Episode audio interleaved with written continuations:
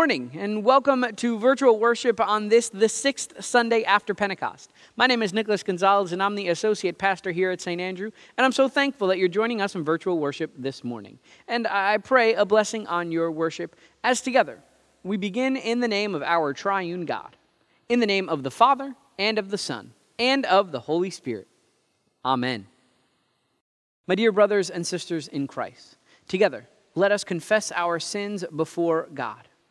Let us pray. Most merciful God, we confess that we are captive to sin and cannot free ourselves.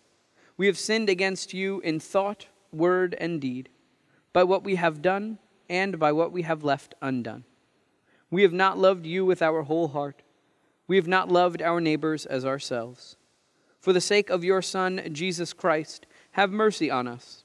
Forgive us, renew us, and lead us so that we may delight in your will and walk in your ways, to the glory of your holy name. Amen. God's promise to us is that He is gracious and merciful, slow to anger and abounding in steadfast love. Because of Jesus, His promise is that we receive the forgiveness of all of our sins because of His great love for us. As a called and ordained servant of Christ and by his authority, I therefore declare to you the entire forgiveness of all of your sins. In the name of the Father, and of the Son, and of the Holy Spirit. Amen.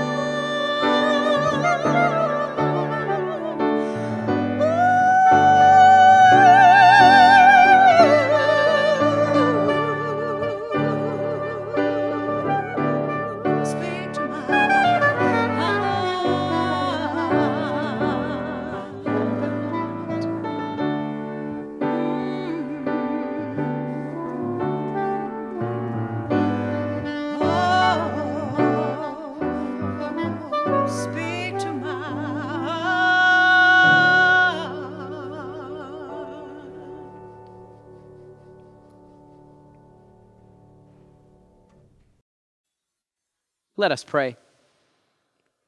Almighty God, we thank you for planting in us the seed of your word. By your Holy Spirit, help us to receive it with joy, live according to it, and grow in faith and hope and love. Through Jesus Christ, our Savior and Lord. Amen. Hear now the reading from the word for today, which comes from the Gospel according to Matthew, the 13th chapter. That same day, Jesus went out of the house and sat beside the sea. Such great crowds gathered around him that he got into a boat and sat there, while the crowd stood on the beach. And he told them many things in parables, saying, Listen, a sower went out to sow, and as he sowed, some seeds fell on the path, and the birds came and ate them up. Other seeds fell on rocky ground, where they did not have much soil, and they sprang up quickly, since they had no depth of soil. But when the sun rose, they were scorched, and since they had no root, they withered away. Other seeds fell among thorns, and the thorns grew up and choked them. Other seeds fell on good soil and brought forth grain, some a hundredfold, some sixty, some thirty. Let anyone with ears listen. Hear the parable of the sower. When anyone hears the word of the kingdom and does not understand it, the evil one comes and snatches away what is sown in the heart. This is what was sown on the path. For what was sown on rocky ground, this is the one who hears the word and immediately receives it with joy. Yet such a person has no root, but endures only for a, while, and when trouble or persecution arises on account of the word, that person immediately falls away. As for what was sown among the thorns, this is the one who hears the word but the cares of the world and the lure of wealth choke the word, and it yields nothing. But as for what was sown on good soil, this is the one who hears the word and understands it, who indeed bears fruit and yields, and in one case a hundredfold, in another sixty, and in another thirty. This is the gospel of the Lord. Hi, everyone.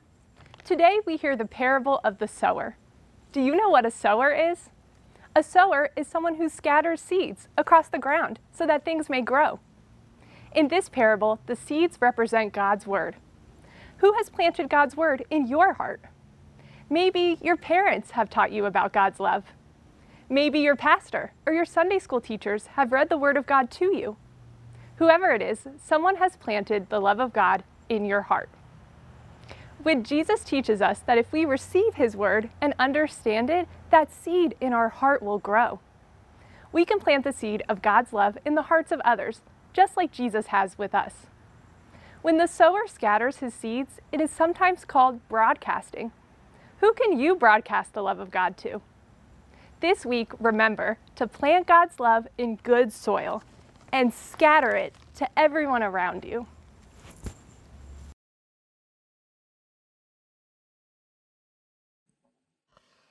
On September 26th, in the year 1774, a little less than two years before the signing of the Declaration of Independence, which we celebrated last weekend, a man by the name of John Chapman was born in a little town northwest of Boston, Massachusetts, which he left while still a young man to travel the infant nation and to carry out two simultaneous vocations, one of which was as a missionary, where he preached the gospel from one place to another and the other of which was as a nurseryman, meaning that he planted things in a location known as a nursery and nurtured those plants until he was able to transplant them to orchards and farms and gardens and other locations.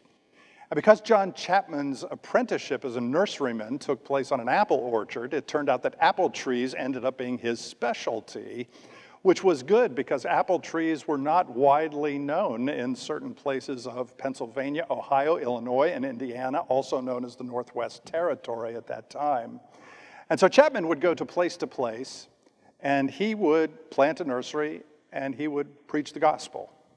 And he would nurture the seeds physically and he would nurture the people spiritually until some time passed and the transplant took place, and then he moved on. And apparently, he was very effective as a missionary and became much loved by Native Americans, many of whom were converted to the Christian faith as a result of his missionary work. And he was also very effective in his other vocation, so much so that it earned him the nickname Johnny Appleseed which stuck with him for the rest of his life until he died at the age of 70 in Fort Wayne, Indiana. And so John Chapman was a sower of seeds, some of which account for the growth of delicious fruit that had never been grown before in certain areas of this new country, and some of which grew into followers of Jesus Christ. As the Christian faith made its way across the infant land thanks in part to the ministry of Johnny Appleseed. Well, the parable of the sower in the Gospel of Matthew uh, isn't exactly the most popular of all the stories that Jesus ever told when you think about the prodigal son or the Good Samaritan, for example, but it's still up there. And its lessons are still very compelling, even though our circumstances are obviously very different than they were in Jesus' day or even in the day of Johnny Appleseed. Today, John Deere manufactures a planting machine that's literally 120 feet wide, and it can plant 42 rows simultaneously, 32 inches apart, in soil that is good and has been well prepared. And you can even program that machine to withhold the seed from low spots on the farm or places where the soil just isn't good. When Jesus said that a sower went to sow, he was talking about a guy with a bag of seed over his shoulder who would take a fistful in his hand and he would throw it out recklessly, lavishly, indiscriminately, and even wastefully, at least by our modern day standards. But that's how they did it. After which, Jesus goes on to describe these four categories of soil, which you already heard in the parable, represent four different kinds of people, four different kinds of responses to the seed, which represents the word of God's grace and truth. And so, first of all, there is the seed of the path. And it's hard, and the seed can't get through it. And it represents a person whose heart is hard, who is not receptive to the Word of God, doesn't let it in.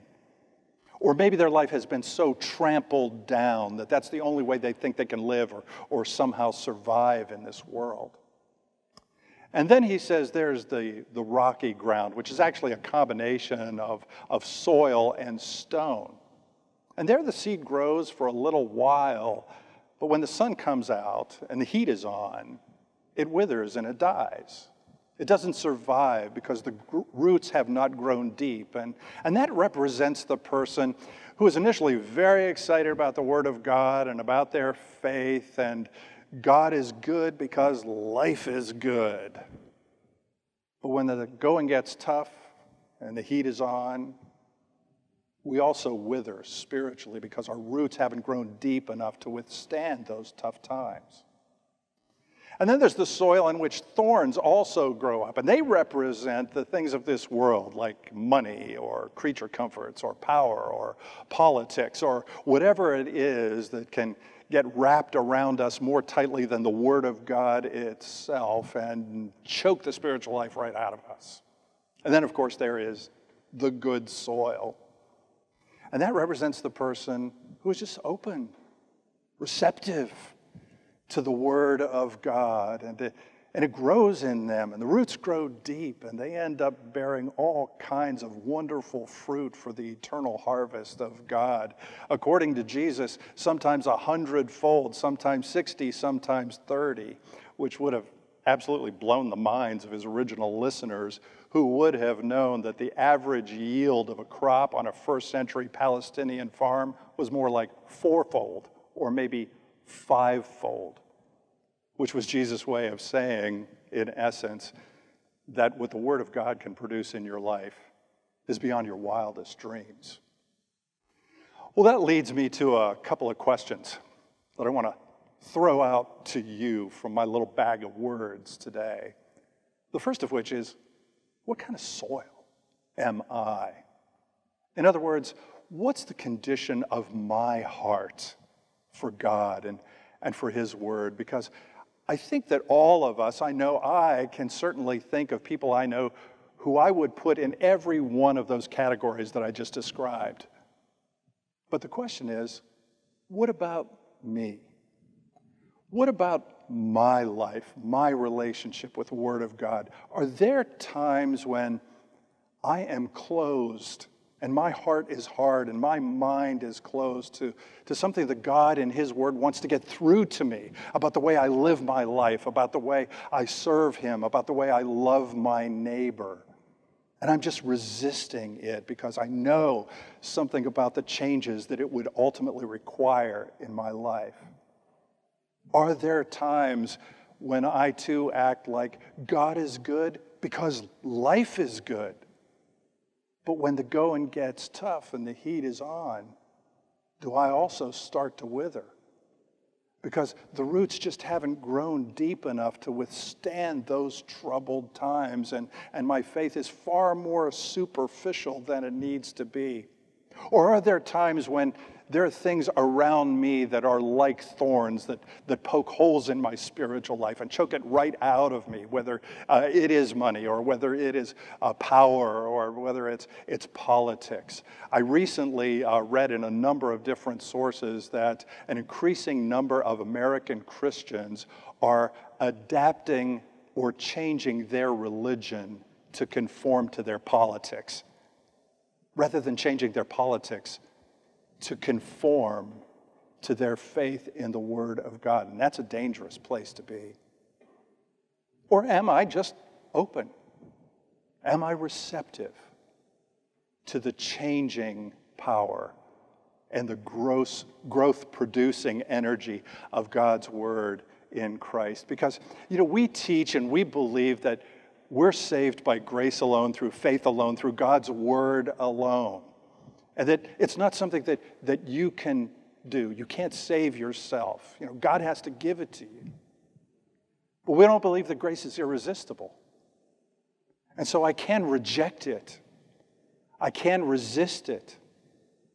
My mind can be closed, my heart can be hardened to it or I can use it in kind of a superficial way that really isn't very deep, or I can let something that's going on elsewhere in my life, you know, choke its power right out of me. I can do all of those things, and I know that because I have already done all of those things, which either makes me a very unqualified pastor or maybe a very qualified one. But the question is, what kind of soil am I?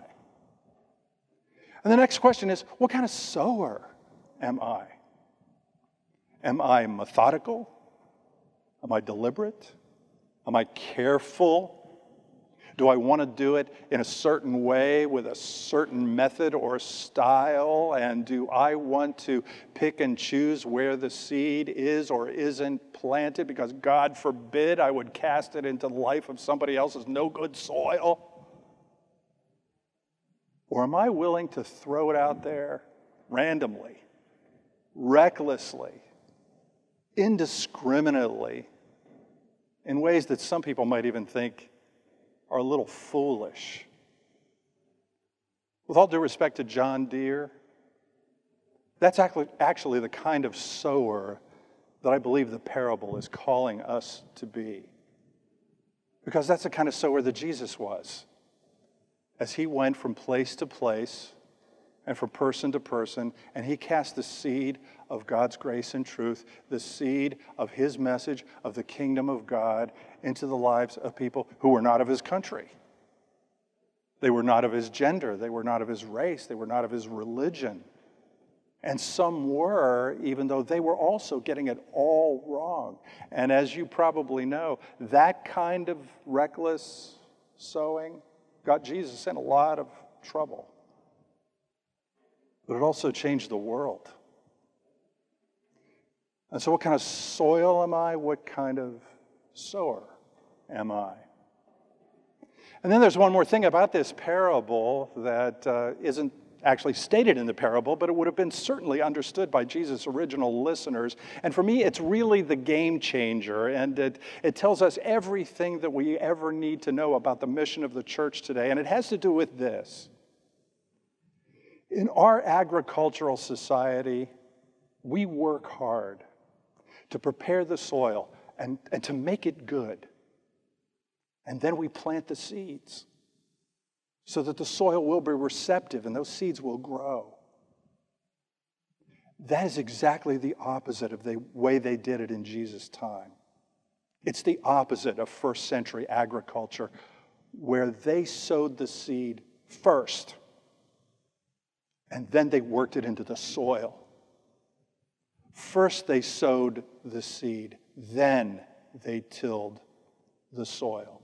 And if that is true, and if that seed represents the Word of God's grace and truth, and that soil represents people like you and me at various stages and times in our lives, then that does tell you just about everything you'll ever need to know about the mission of the church today, which is not to go out and try to make somebody perfect or good enough in order to then receive the grace of God. It is to send the grace of God recklessly, lavishly, indiscriminately, everywhere we can, and then work with the people that God has placed us with so that hearts will melt, so that the roots will grow deep, so that we can bear the fruit of a great harvest for God. Sometimes a hundredfold, sometimes 60, sometimes 30, but always beyond our wildest dreams. And I hope you know that we're living in a time where we need to spread that seed, to, to plant that seed, to work with the people around us, to love God by loving our neighbor in every way we can. And it is needed as much as ever before. So that the seed of God's grace and truth and the good news of the kingdom could once again sweep the nation and encircle the world. John Chapman, better known as Johnny Appleseed, was a sower, both physically and also spiritually. Until, as I said, he died at the age of 70 in a house in Fort Wayne, Indiana, which coincidentally was across the street and within walking distance of the seminary I attended. The word seminary actually comes from the word for seed, and it is also kind of a nursery where pastors and other church workers are grown up, at least for a while, until they are transplanted to other places around the nation and throughout the world so that the process can go on. But the thing is that that seed has been planted in the life of every child of God, every person who is baptized in Christ, who by his loving spirit meets us where we are and he works with us so that we can plant the seeds and bring in a harvest of love eternally for the Lord of life. And so, may you be good soil in all of your life and be receptive to the change and the growth that God's Word can still produce in you and me beyond our wildest dreams. And may you be a good sower and share God's grace with the people around you recklessly, lavishly, indiscriminately, for the joy and the purpose of your life, for the hope of the world in which we live, and for the greater glory of God in Jesus, who tells a really good story with compelling and powerful lessons about the reckless love of God for you and me. In the name of the Father, and of the Son, and of the Holy Spirit. Amen.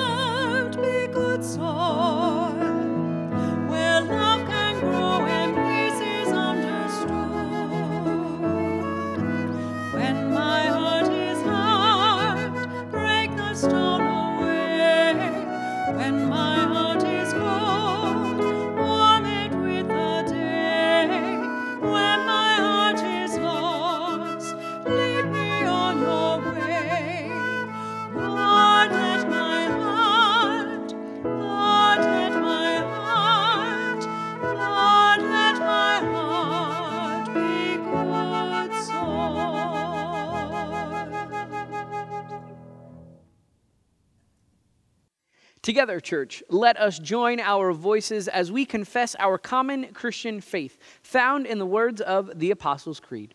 We confess together I believe in God, the Father Almighty, creator of heaven and earth.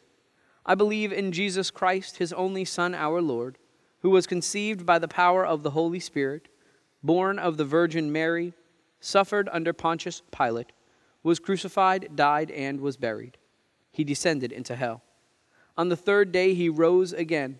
He ascended into heaven and is seated at the right hand of the Father, and he will come to judge the living and the dead. I believe in the Holy Spirit, the holy Catholic Church, the communion of saints, the forgiveness of sins, the resurrection of the body, and the life everlasting. Amen. Dear brothers and sisters in Christ, together, let us pray for the church, the world, and for all of creation trusting in God to hear us when we call. Lord God, your word will not return to you empty, but will accomplish your purpose in sending it. By your Holy Spirit, make our hearts good soil for your word to be planted, that we may give evidence of a sturdy faith and show forth in our lives the good works that you have called us to do. Lord, in your mercy, hear our prayer. Holy God, you have granted us great riches and gifts. Keep our hearts from being overburdened by the things of this mortal life, whether in time of plenty or in time of want. Deliver us from persecution and sustain us from all tribulation, that our hearts may be ever fixed upon the true treasure of your grace. Accept the tithes and offerings we bring as part of our sacrifice of praise and thanksgiving for all your goodness and blessings in our lives. Lord, in your mercy, Hear our prayer. Gracious God, you are the great physician and the Lord of life. Be with those who are suffering from illness and ailments of both body and soul. Give them strength to persevere during these times and heal them according to your will. Watch over their families as they provide comfort and care. And may they cling to you during this time and find hope in the promises of Jesus. Lord, in your mercy, hear our prayer. God Almighty, you are a God of peace and mercy. As we face suffering in our lives, Lord, we ask that you would give us strength to persevere, endurance to build our character, and hope in your presence as your love has been poured out among us. Fill us with this great hope each and every day by the power of your Holy Spirit. Lord, in your mercy, hear our prayer. Holy Lord, mighty God, you are the strength of the hills and the hope to the ends of the earth. Give to our hearts your perfect peace, that we may not be anxious nor live in fear, but rest all our hopes, dreams, and desires upon your merciful goodness. Lord, in your mercy, hear our prayer. Lord God, into your hand we commend all for who and for what we pray. Together, as we pray the family prayer of the church Our Father, who art in heaven, hallowed be thy name. Thy kingdom come, thy will be done, on earth as it is in heaven. Give us this day our daily bread, and forgive us our trespasses, as we forgive those who trespass against us. And lead us not into temptation, but deliver us from evil. For thine is the kingdom, and the power, and the glory, forever and ever. Amen.